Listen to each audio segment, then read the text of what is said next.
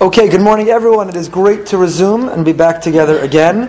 We are now off from uh, Eretz Israel in Israel. They read Acharei Mos last Shabbos, so it uh, take a little while till we uh, we have to figure out how to catch up and uh, get back on the same uh, cycle together. But we have the privilege of reading Parshas Acharei Mos uh, this coming Shabbos. And I was actually looking. I always go on YU Torah to see what topics I spoke of at the last number of years, so we don't repeat. And I saw that I never spoke on Acharei Mos, at least on YU Torah. And I think the reason is it's usually uh, Shabbos Hagadol. It's usually right before Pesach. Um, and therefore uh, we don't usually have class. So we have the privilege of studying Parshas Acharei Mos together. It's in the ArtScroll Stone Chumash, page 636, and there is so much to talk about as there is every week, but in this rich Parsha. Our Parsha begins after uh, the death of Aaron's two sons, Vaydaber Hashem Moshe Acharei Mos Shnei Bnei Aaron, We're about to be introduced to the laws of Yom Kippur, and Aaron, as the Kohen Gadol, his pivotal, his central role in the performance of the service of Yom Kippur. And the topic is introduced to us in the context of Aaron's loss, the loss of his sons Nadav and Avihu, a topic that we studied together um, in depth. And here in the beginning of our parsha, the commentators all struggle to try to identify why specifically are the laws of Yom Kippur communicated or articulated in that context. Why is it Acharei Mos Shnei Bnei Aaron? What is the correlation between the death or the recovery? The notion of an Acharei Mos, Aaron's ability to come back from the death of his sons. We know his heroic Vayidom Aaron. We know Aaron's heroic silence, a silence that's ambiguous. We don't know the nature of his silence, but you know that Aaron was silent, and now Acharei Mos, he's able to come back to put one foot in front of the other and to be able to continue, and he successfully leads the people in the performance of the Yom Kippur service. Here the Torah delineates exactly uh, what happens with the uh, Yom Kippur service.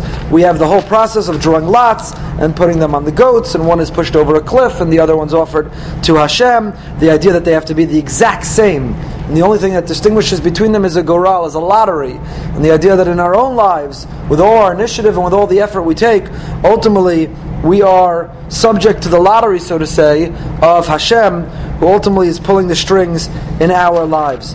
The, uh, the offering of the Ketores that was done in the uh, Kodesh HaKadoshim, um, this was a debate between the Tzdukim and the Prushim, the Sadducees, and the Pharisees about where the incense was, was offered. We have the um, conclusion of the service, and then the Torah is telling us that every year we are to observe this even when we don't have the uh, avoda. It's an amazing thing. The way we experience Yom Kippur today is categorically different than the way they observed it in the time of the Beis Hamikdash. The time of the Beis Hamikdash, while certainly um, atonement and repentance were part of the experience and process, the Jewish people were largely spectators to what happened. It's, uh, it's only now that we don't have a Beis Hamikdash that we all experience Yom Kippur the same. We're led by the Shliach Tzibur, but we all participate in the davening for the entire length of the day. The Torah here delineates that when the Kohen Gadol steps forward in order to achieve atonement and recites the confession on behalf of the people, he does so on behalf of himself, his family, and the people. And if you follow the Musaf, of, uh, of Yom Kippur, you see that we progress. First, he atones for himself, then for his family, and then for all of the people, and we bow down each time, and the, the you see the development, the progression represented in the Musaf itself. If you look on page 638, you see where the Torah tells us this. The Ikriv Aaron is parachatas. Aaron brings the um, the offering, the sin offering, Asher Lo, v'chiper ba'ado uva'ad beso. He atones for himself and he atones for his whole house. Why is he? And you see on the bottom of the page again. The Griv Aaron is parachatas ashelo, v'chiper ba'ado v'ad beso, v'shachar is parachatas asher lo. And then later on the next page you see pasuk Zayin, uvo moed bevo lechaper bekodesh atzeso, v'chiper ba'ado uva'ad beso, uva'ad kol kahal Yisrael. First he atones, he repairs, he improves himself. Then he repairs and then he advocates on behalf of his family, and only then the Jewish people. Why are they separated out? Aren't his family included in Kahal Yisrael? Aren't they part of the Kol Kahal Yisrael, all of the Jewish people? And why is he distinguished from his family? Isn't he part of the count of his family? Why is he separated from his family? Why is his family separated from the Jewish people. So the Mepharshim point out very beautifully here the notion that if you want to have great influence, the answer is not to start out towards in, it's to start in towards out. If one wants to be a source of influence to their surroundings, the first step in that influence is to look in a mirror, to improve themselves. The Kohen can't represent others before he first repairs himself. It would be hypocritical, it would be duplicitous, disingenuous to say, I'm here to advocate, to atone for my family. What do you mean for my family? What about you? You can't inspire or be a source of influence to your family if you're not walking the walk. The Gemara Bava Metzia Kuf Zayin says, Kishot atzmecha va'achar kach kishot acherim. First examine yourself and only then examine others. We all know people who have countless opinions about everyone around them. They see the flaws in everyone around them. They offer unsolicited criticism, sometimes constructive, often destructive, to everyone around them. So Chazal come along and say, Gemara Sanhedrin, Kshot Atzmacha, first fix yourself.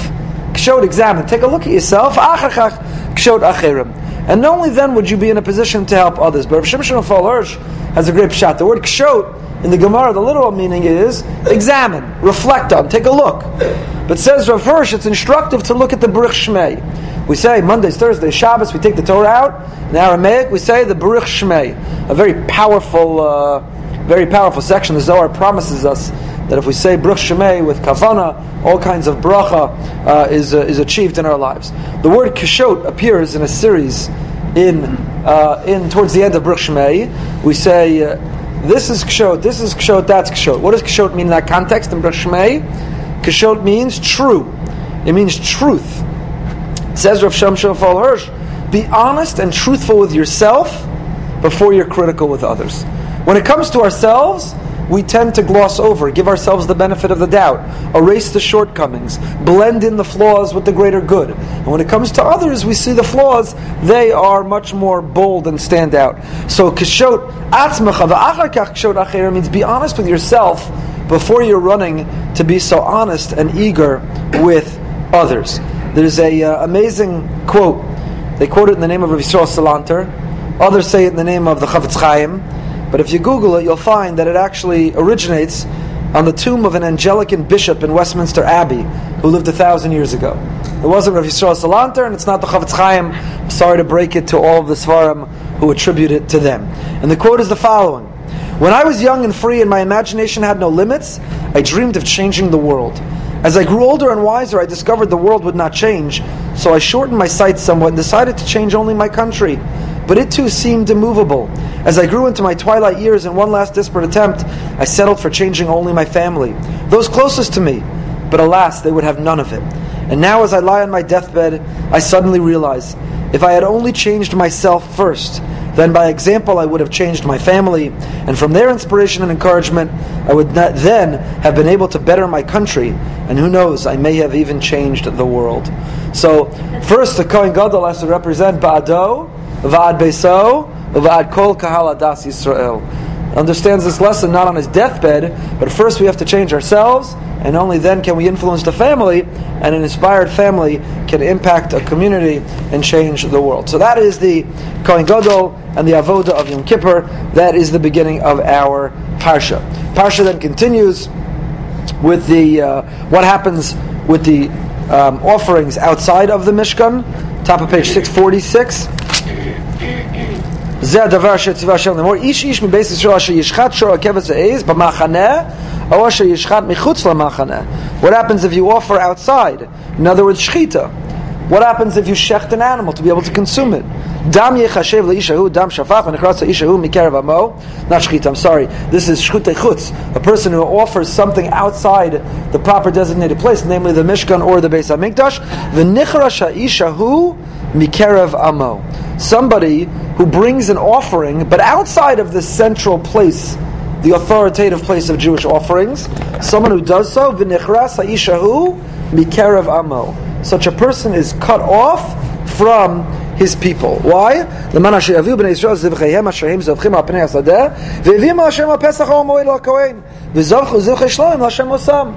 Torah here is trying to create a central system of worship. If everyone had the opportunity, if everyone was entitled to bring their offering and do their service on their own Weber grill in their backyard, it would destroy, it would dissipate community. To create a sense of community, of peoplehood, of nationhood, you have to have a central place of worship and of service that brings us together. We're successful in doing so even today, even without the Beis HaMikdash and Har HaBayis. But at the base of that mountain, at the Kotel, Jews of every type, of every background, non-Jews come by having a central place of holiness, of concentrated holiness, and of service, it brings us together and creates community and nationhood. And a person who violates that, who says, What do I need to go to Har HaBayis? What do I ever need to visit the Kotel? I'm good to go. I'll offer a sacrifice in my backyard. I can do it on my own. I have the instructions, the manual. What do I need to go there? Such a person, what's the consequence, says the Torah? They're cut off from their people. And similarly, now we, the Torah repeats this again in the next context. V'nichras ha'ishahu me'amav. Al Pesach al moed lo yavienu la'asos asol Hashem. V'nichras ha'ishahu me'amav. Why does the Torah use this language? The word kares, which means to be cut off. The word kares is to be cut off. Mikerev amo. From the context of the people. So Rabbi Soloveitchik, in the great Rabbi Soloveitchik Chumash, says the following. If man wants to defeat death, and scoff at nihility, he must somehow elevate himself above this order of meaningless existence and come close to the order of eternity. In other words, how do we gain immortality? We live in this world, it's fleeting, we're all going to die. How do we achieve immortality? How do we transcend? To gain a path to everlasting reality, he must represent God. He must remember God, become his shliach, his ambassador. He must carry his message and convey it through action. He must become the medium through which God addresses himself to the world, the instrument of revelation. The ideal of prophecy must find at least partial realization in all of us.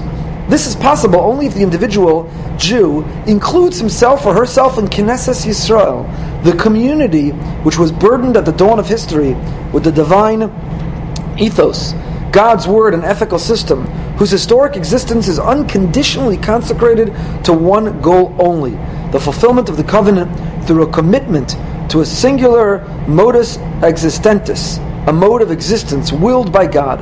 Only when the individual joins this community may he or she lay claim to a deathless existence.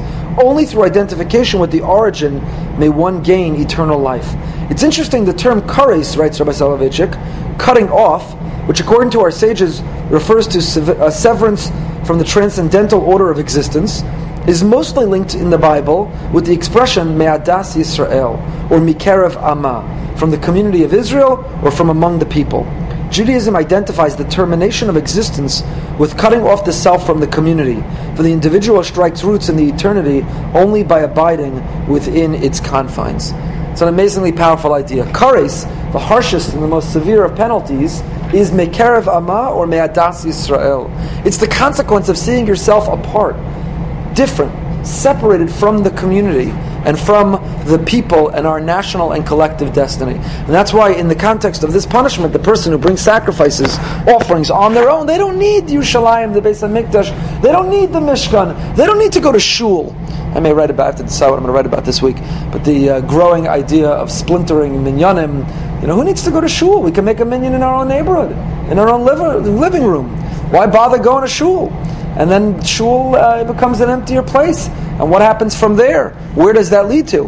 And and I grew up in such a minyan, but it wasn't a breakaway minyan. It was a convenience minyan. It was a mile away from the shul, and it was done with the permission of the shul, and it was integrated into the shul and followed the policies, and was canceled at times to be coordinated with the shul. Danny knows the sweat minyan, So, and I'm not making a statement or judge this about right now. I may do so this weekend, but I'm not right now.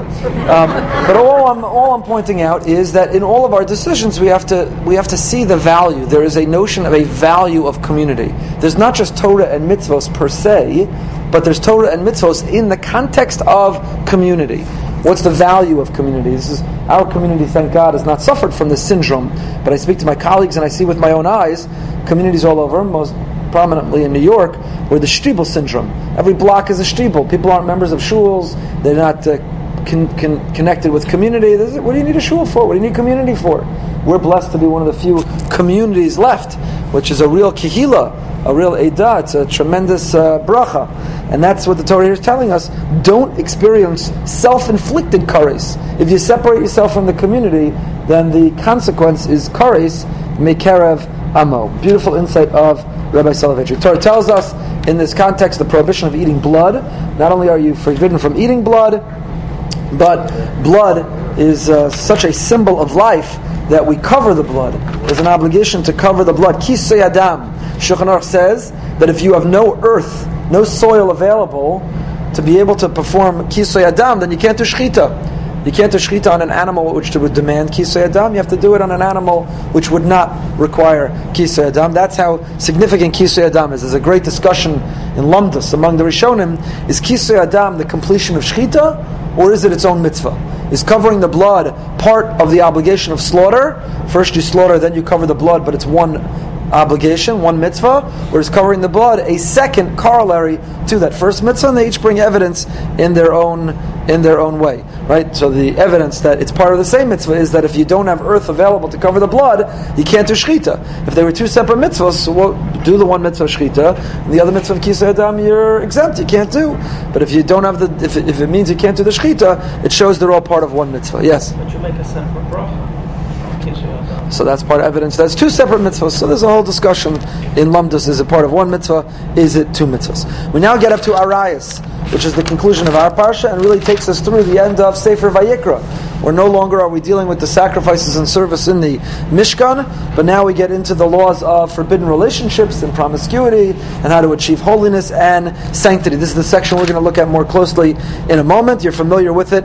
We read it on Mincha on Yom Kippur. So our parsha began with the laws of Yom Kippur, and it continues with the reading that we do on Yom Kippur, which is a funny reading. On the holiest day of the year, when we're all behaving, we read about the poorest behavior possible, the most uh, lascivious behavior possible. Why are we reading uh, Acharei Mos? Why are we reading about these forbidden relationships, about Arayos, specifically on Yom Kippur? Is a question I leave for Yom Kippur. Okay, so let's go back now and take a look at the psukim we're going to study. Perik Yirches, Pasuk Aleph. Perik Yirches, Pasuk Aleph, chapter 18, verse 1, page 648 in the Art Scroll Stone Chumash. Daber Shema Moshe Lemor, God spoke to Moshe, Daber bnei Yisrael v'yamarta aleihem, speak to the Jewish people and tell them, Ani Hashem Elokechem. That's a bizarre thing for God to ask Moshe to tell the Jewish people in the 18th chapter of Sefer Vayikra. Moshe, I want you to turn to the people, and I'd like you to tell them something very important, a very, very important message. I want you to tell them, Ani Hashem Elokechem. I am the Lord, your God. Do they not know that by now? Have they not been introduced to the Ribono Shel Olam? Do they not have an exposure or experience with him until this point?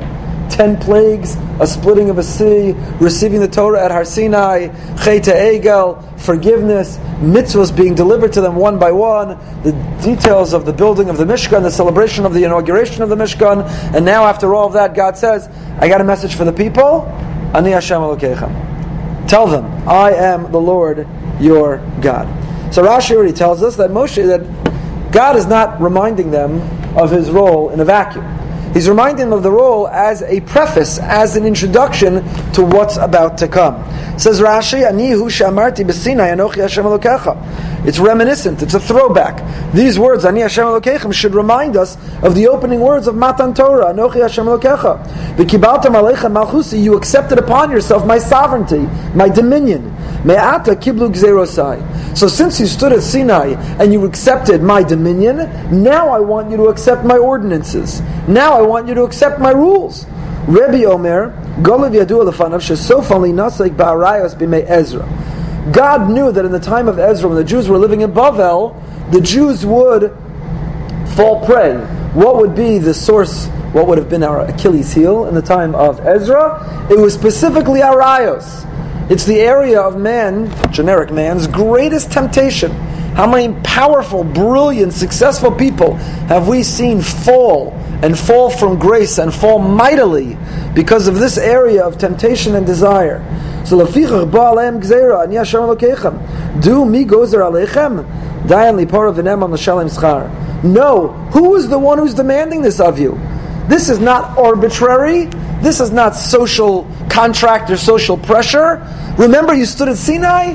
Remember, I'm the Lord God who created the entire universe and runs the world. I'm the one who can give you punishment, and I'm the one who could mete out reward.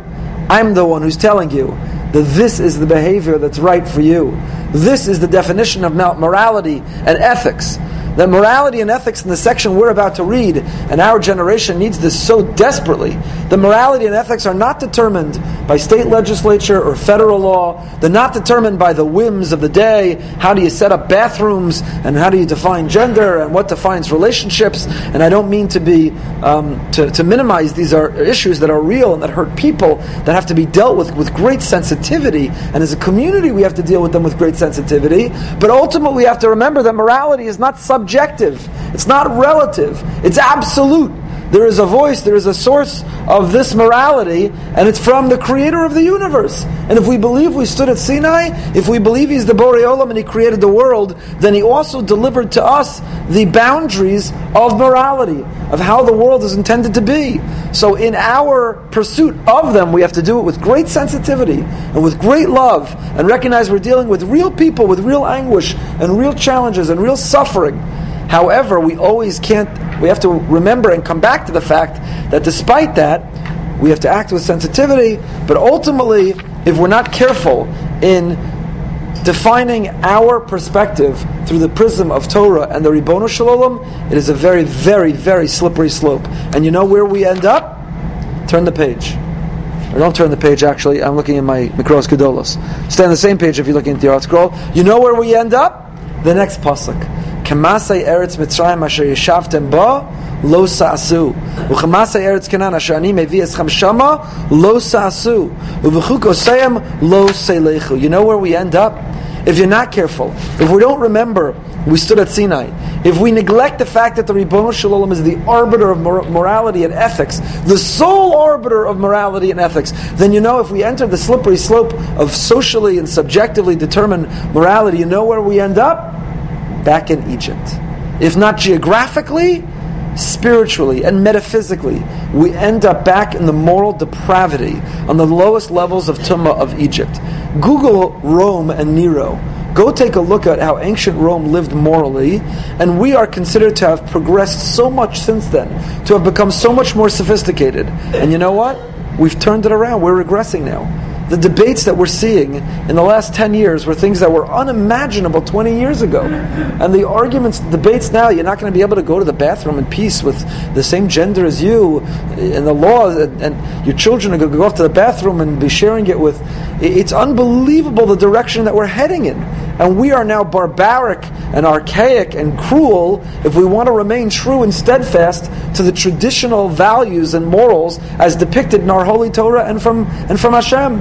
And as difficult and challenging as it is, and again with great sensitivity and with great care in how we articulate these things, but if we're not careful,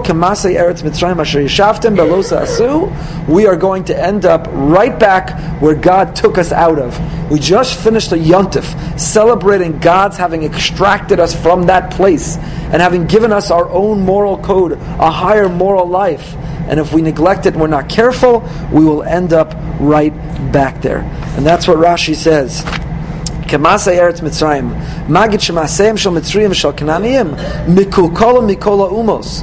The Egyptians, where they came from, and Canaan, where they're headed, are the most morally depraved, decayed, decadent, lascivious, licentious culture of anywhere on earth. And the place where the Jewish people were in Egypt was worse than any other. What was that place? Sifsei Chachamim points out, what was that place? Goshen. Eretz Goshen. Dimlokein, Asher Yishavtim Balamali. Torah says you're going to end up back in Egypt, the place that you were. And Rashi says the place that you were was worse than all other places. And what is the place that they were? Where did they live in Egypt? Which neighborhood? Which suburb? They lived in Goshen. The Kli Yakar has a big problem with Rashi. He says, what do you mean? They chose Goshen because it was a suburb distance from the metropolis. Goshen was chosen when Yosef scouted it out before his father came down because Goshen was the place they would be most protected and secure. So Rashi now is saying that Goshen was the worst. Goshen was the Jewish neighborhood. What do you mean Goshen was the worst? So the Kli Yakar has a discussion of that. We're not going to look at, but you can look if you want to, if you want to see what the uh, what the Kli Yakar says. So at the end of this Kli, look at the last paragraph of the Kli Yakar. ועל נאמר כאן כמסי ארץ מצרים, כעוס המייסה שעשיתם בארץ מצרים, ומהו המייסה הרע שעשיתם אשר ישבתם בו, שביקשתם בישיבה של קבע מצד שחשקה נפשכם בגילויהם ובשיקוציהם נפשם חפצה. What is the Torah says, God says, I'm the Lord your God. Right? You met me at Har Sinai. You met me beforehand, but you heard my voice at Har Sinai. You know I control the world. You know I created the world. You know that I have the blueprint for how to lead the most meaningful and sacred life in the world. And I'm telling you, don't imitate Mitzrayim. I took you out of Mitzrayim to live a holier, higher life. Don't imitate that. And what's Asher Yishavtem Ba? So the Kli Yakar says, what's the way that you imitated Mitzrayim? Asher Yishavtem Ba. That you wanted to stay there. That you asked to be there.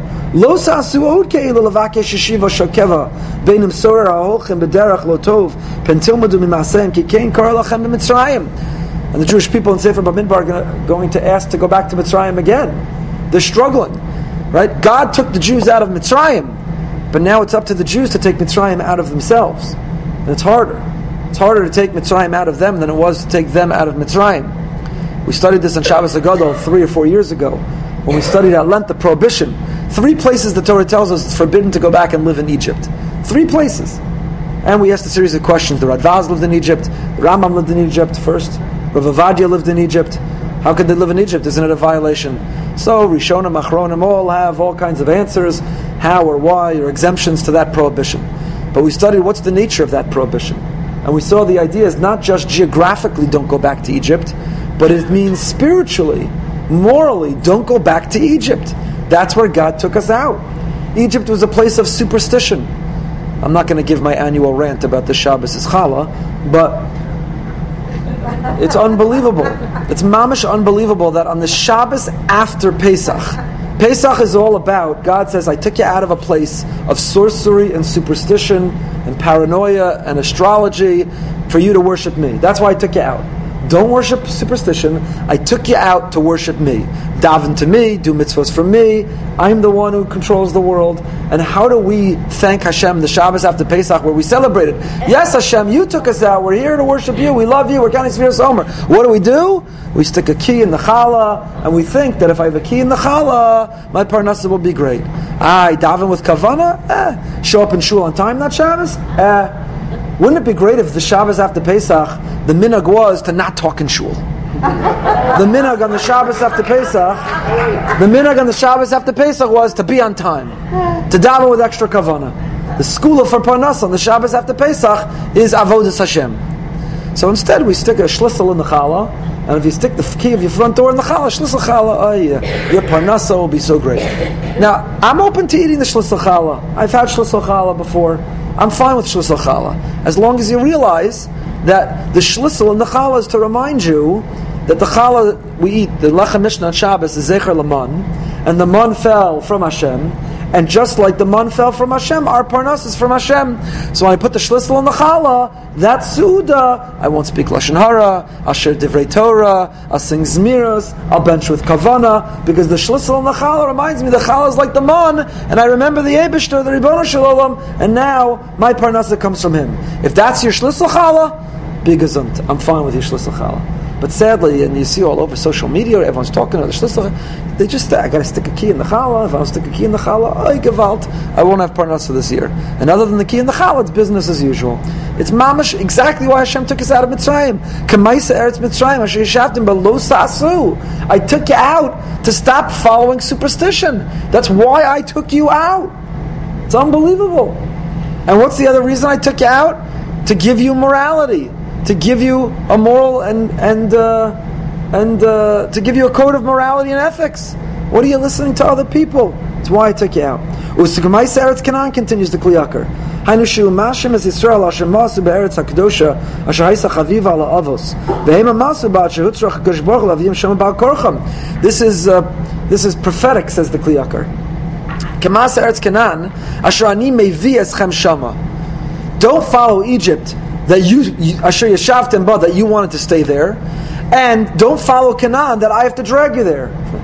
What does it mean? It's prophetic. The Kli Yakar says God is alluding to the fact that they don't want to go. They wanted to return to Egypt. They didn't want to go to Israel. They were scared from the report of the Meraglim, and God had to drag them there. Bal Korcham. Kamas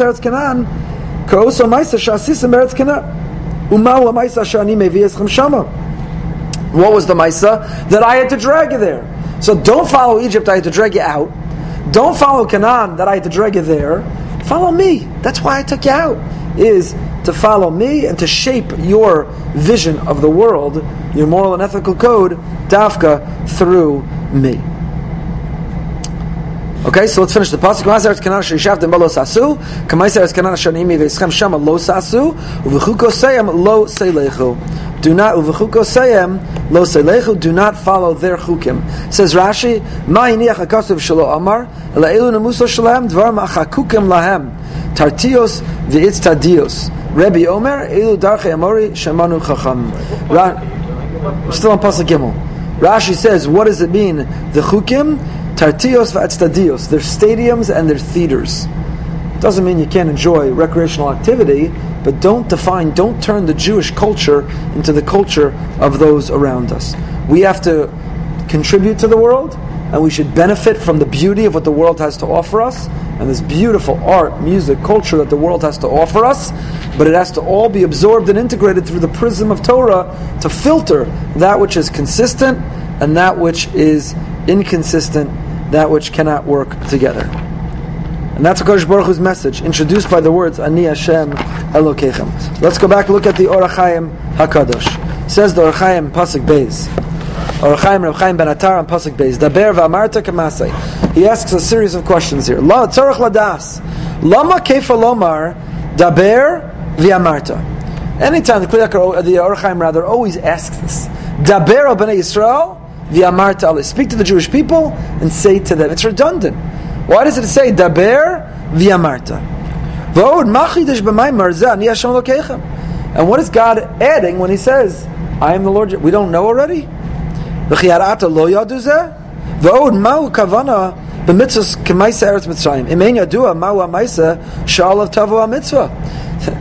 Says the Ohr HaChaim, a sefer. God says, don't follow Kamasa Eretz Mitzrayim. But he doesn't spell out what the Masa is. What is it we're not supposed to do like they did in Egypt? Wear their clothing? Listen to their music? Use their names? What is it exactly we're not supposed to do? It's missing, says the Or Chaim. Ukamoke Maisa Eretz Canaan. Rabbi Husseinu Amru Shehekish Maisa Mitzrayim the Maisa Canaan. Will Divrayim Kosher Lama Kefal Mitzvah. And why do it's redundant? If Canaan and Mitzrayim did the same thing, then just say, don't imitate one of them and you'll know.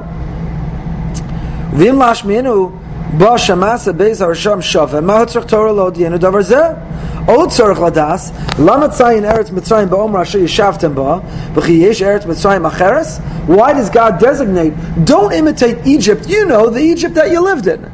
Says the Archaim, is there another Egypt? Is there a second Egypt, the one we didn't live in? Eretz Canaan Mevi. Shanir And and don't follow the Canaan. You know the one I'm bringing you to. Is there another Eretz Canaan that God's not bringing them to?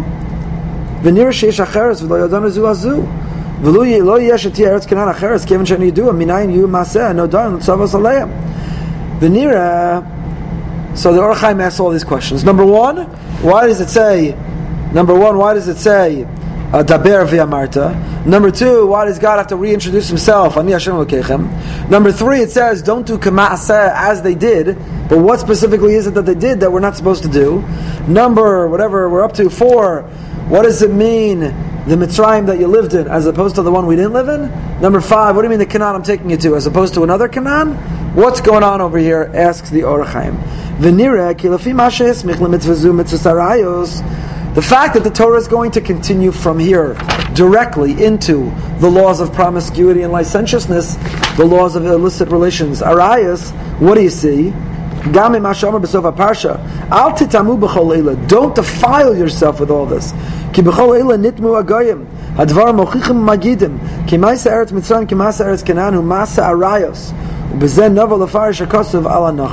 So what is the answer to all of this? What's the behavior of Egypt and Canaan that we are to avoid imitating or emulating? Let me raise the temperature. I see icicles growing on some of you. What is the behavior that we're supposed to avoid imitating? It's exactly what the Parsha, what the Torah continues with, namely, the laws of Arayos. It's our morality, sexual morality, gender morality, marriage morality. All of that is what's supposed to be defined by Hashem and our Torah, and not be influenced by those around us, and that's the mitzvah the Torah is talking about. Hinei Adua continues the Ohr HaChaim. Ki kol mitzvahs asher Hashem la'am kidoshohem all the mitzvahs God gave us are mitzvahs that we are able and capable of withstanding, of observing, of doing. And we have the capacity to um, condition ourselves to observe God's will. We have the capacity to condition our will to be consistent or parallel with God. Zulas mitzvahs precious arayos udavar shenafsha shalodam mechamdasan ve'onasaso alayim la'asosan. it's a very bold statement by the HaChaim. When it comes to every single mitzvah in the Torah, when it comes to every everything in the Torah, we have the capacity to condition our um, our attitude, our will, our desire to that which Hashem wants. So that we only want kosher, we don't even desire non kosher.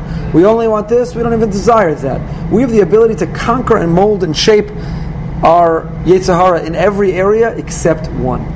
The Yetzer Hara for sexuality, that power, Freud was not entirely wrong, that power is something which can never fully be conquered. It is pervasive, it remains. It's something which is very powerful and strong. Zulas bis atzmus harchakas beis dvar kergesh ro'us ha'ayin, u'merchak bechinas ha'choshev. The two things that a person has to do in order to conquer this area are we have to be protective of what we look at and protective of what we think about, of, of fantasy. One has to be careful of the images that they take in and careful about where they allow their mind to wander. And it's only if they're careful with those two things.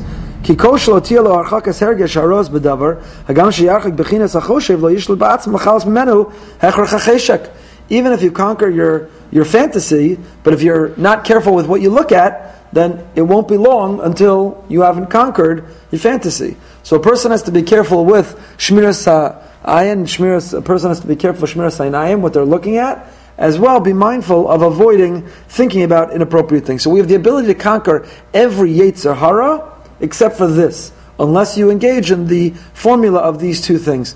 My eight-year-old daughter, now nine-year-old daughter, has this uh, journal she got as a gift. You know, little kid, you fill in what's your favorite color, what's your favorite this, who are your best friends, uh, you know, all these little things. So I'm not sure why this was included in a journal for kids, but it asked the question, who's your arch nemesis? So she brings it to Yocheved and she says, Mommy, what's an arch nemesis? So Yocheved said, Well, me, you don't have any, but it means an enemy. Who's your enemy? Who's your arch nemesis? Okay, so she runs off with the journal to continue to play with it. Fine. Yocheved finds it later. She looks in the journal, and what did my nine-year-old write? Who is her arch nemesis? The Yetzer Hara. It's unbelievable. Oh, what nachas! What a geshma! It's unbelievable. It's great. Isn't that great? So the Ohr HaChaim says that arch nemesis can be conquered in every area except this, unless we are very conscientious and mindful and only then do we have a chance. And there's a long here Ohr HaChaim, you see. He goes on, he says it. But I want to skip to where he comes back to answering his questions. I'm sorry, go back. Nasatim b'tzavaso mitzvah zu v'diber neged yetzahara. Sheyomer eich yuchal enosh tiv'i limshol b'ta'avaso asher ha'inasaso. And this is God telling us, how can a natural, normal, healthy person overcome this yetzahara? Davar zehu mushlal me'adas sheyichayiv Hashem shemirasu l'chol. God wants everyone equally to be moral in this area. He wants us all to seek to be holy in this area.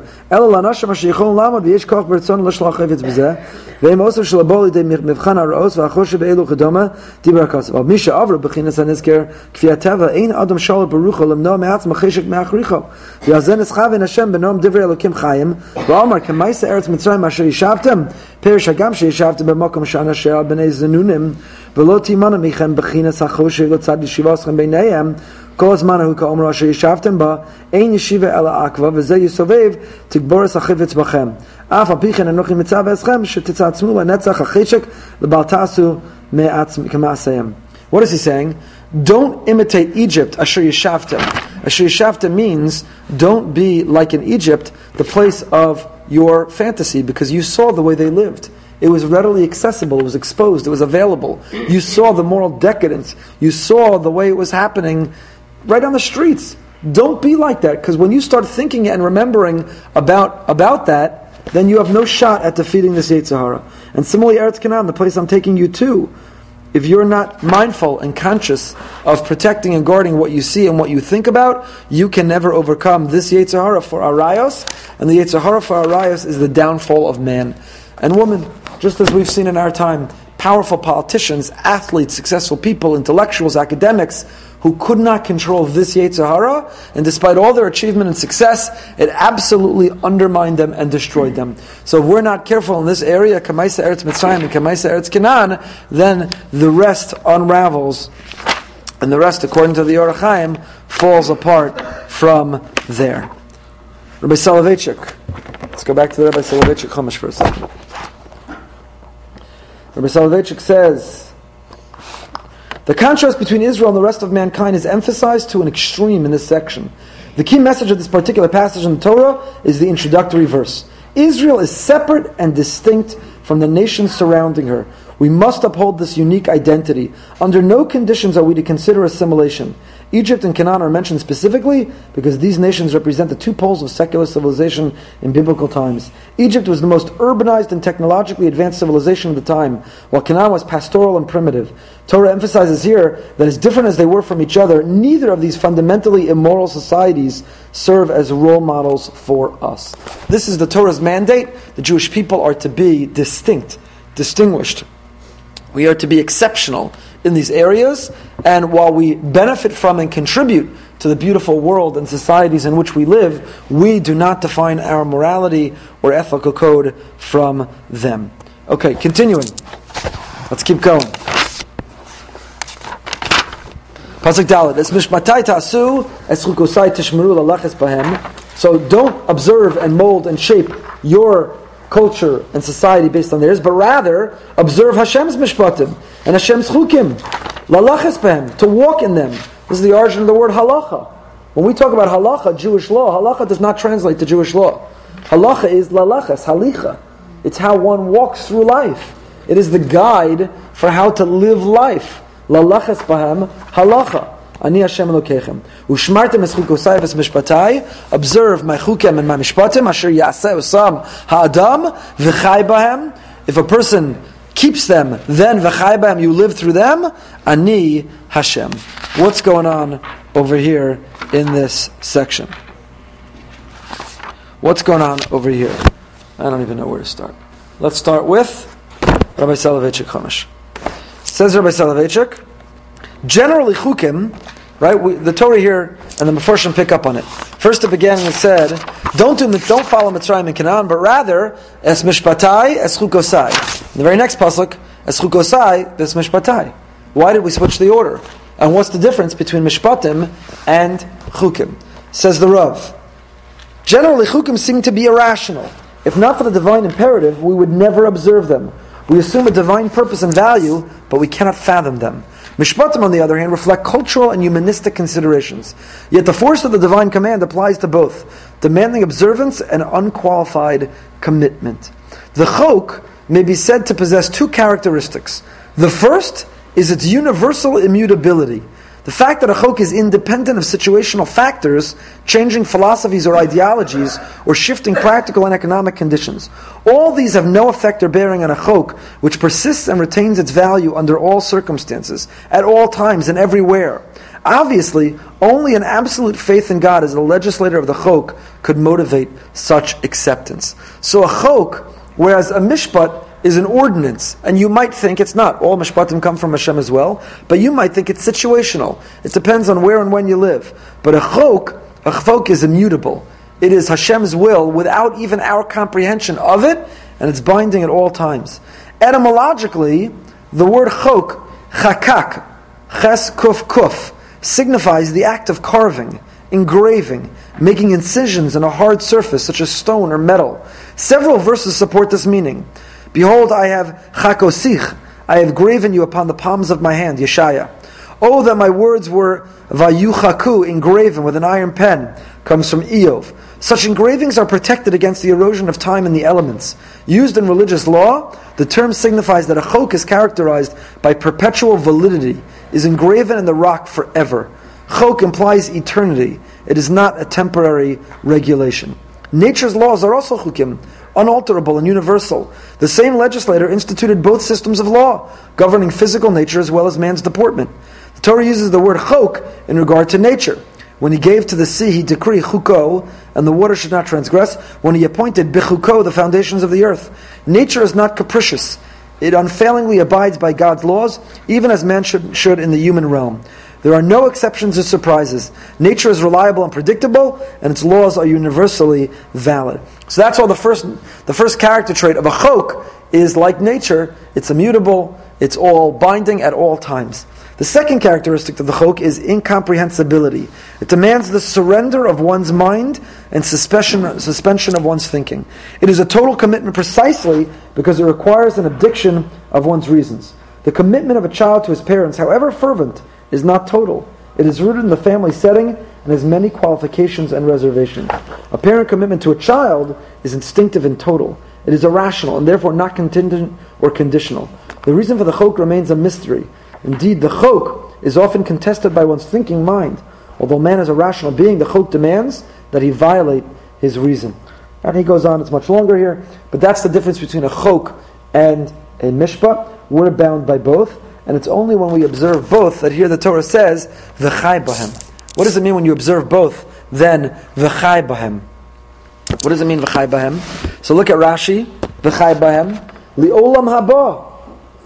If we in fact embrace, if we make our lives conform, halacha, v'telchu if we walk, lalachas bahem, if we walk in the ways of Hashem, then we merit la'olam haba, the world to come.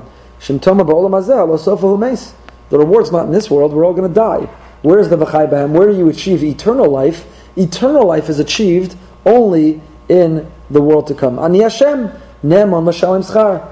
And who can make the promise of giving you immortality, reward in the world to come? Only Ani Hashem, only the eternal being, only Hashem himself. Only Hashem can give that reward. So what does it mean, v'chai bahem? So Rashi's pshat is, in olam haba. However, Chazal learn differently. Chazal learn that what do you see from here, the Gemara in Yoma, that pikuach nefesh is docha, skola Torah kula, that if there's a conflict between our observing halacha and our well-being and staying alive, which one supersedes which? It's more important we violate halacha and we preserve our health. Why? Because. The whole purpose of Torah was to give meaning and purpose to life. If observing Torah is going to cost you life, then that's undermining the whole purpose. So you neglect Torah in that circumstance and preserve your life. Of course, there are three famous exceptions. The uh, the Gimel Yahari Val Yavor, Gilei Shvichas Damim, and Avodah Zarah, idolatry, illicit relations, and murder. But other than the three exceptions, 610, which translate to many more, we violate Allah to preserve our life. Why? Chazal learned from this pasuk, the bahem. The whole purpose is for us to live through them. Soloveitchik writes about this. This law is the watchword of Judaism. The teachings of Torah do not oppose the laws of life and reality, for they, were they to clash with this world, were they to negate the value of concrete uh, physiological, biological existence, they would contain not mercy, loving kindness, and peace, but vengeance and wrath. Even if there's only a doubtful possibility a person's life is in danger, one renders a lenient decision. And as long as one is able to discover some possible danger to life, one may use that doubt to render a lenient decision. And here the Rav continues, he quotes his grandfather, Reb Chaim of Brisk, disagreed with the legal view. You know, many people on Yom Kippur say that if you're in a life-threatening situation and you have to eat, then you eat less than a kazayas and less than bechdei achilas pras. We always tell you, eat less than a shaklas every nine minutes because at least then you're not violating on a biblical level. And Reb Chaim, and he said, absolutely not.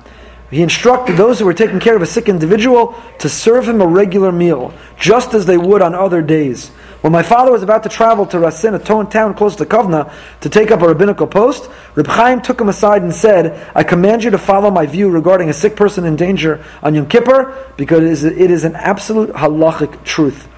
Right? Reb Chaim used to say, there was a story where there was a sick person, it was dark in the room, the doctor needed a candle, and, and uh, Reb Chaim said to someone, light a candle, and they were hesitant, you know, there's enough light, can't you see?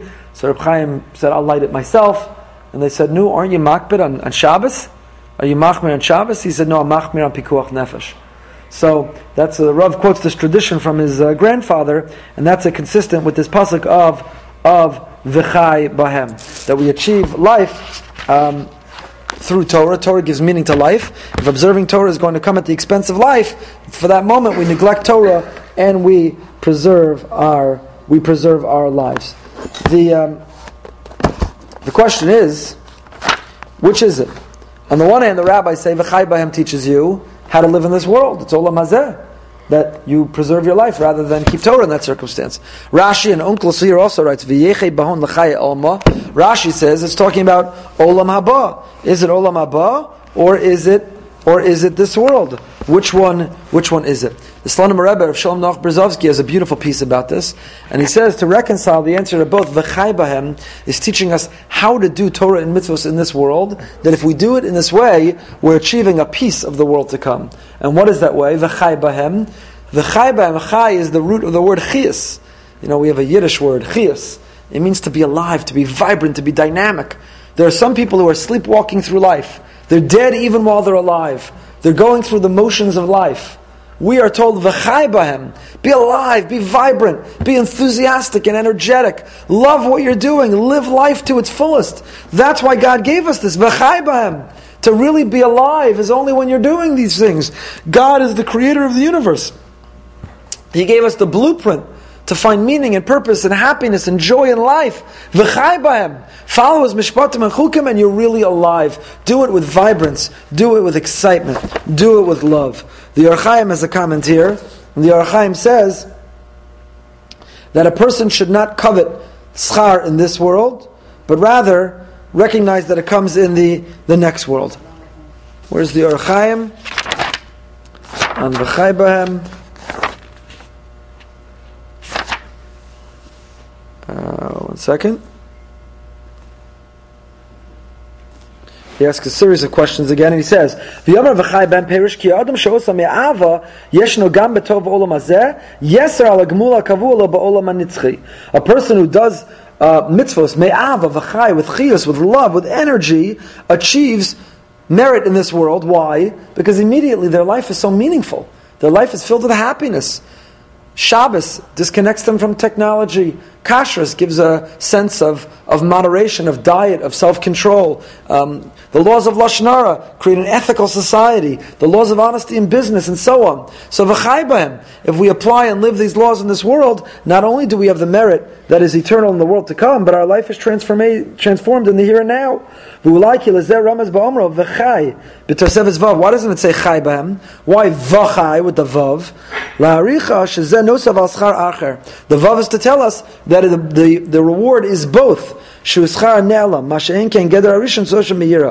all you do is meira, so then your schar is in the next world. Because you're living life meira in this world, you're doing it, but it's a burden and it's scary and it's filled with fright and it's filled with fear. If you're doing it me'ava with love, then you're getting the reward both in the world to come and in this world too. So, everything that uh, that we do, we should want to get the reward in the world to come, and whatever benefit we have in this world should not be as a result of the schar for our good deeds, because then it would earn and take away the merit in the world to come.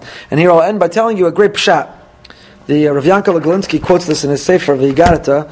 He quotes from Rav Elia Lopian, who said it in the name of Rav Itzel Blazer, who said the following: We say in our benching, We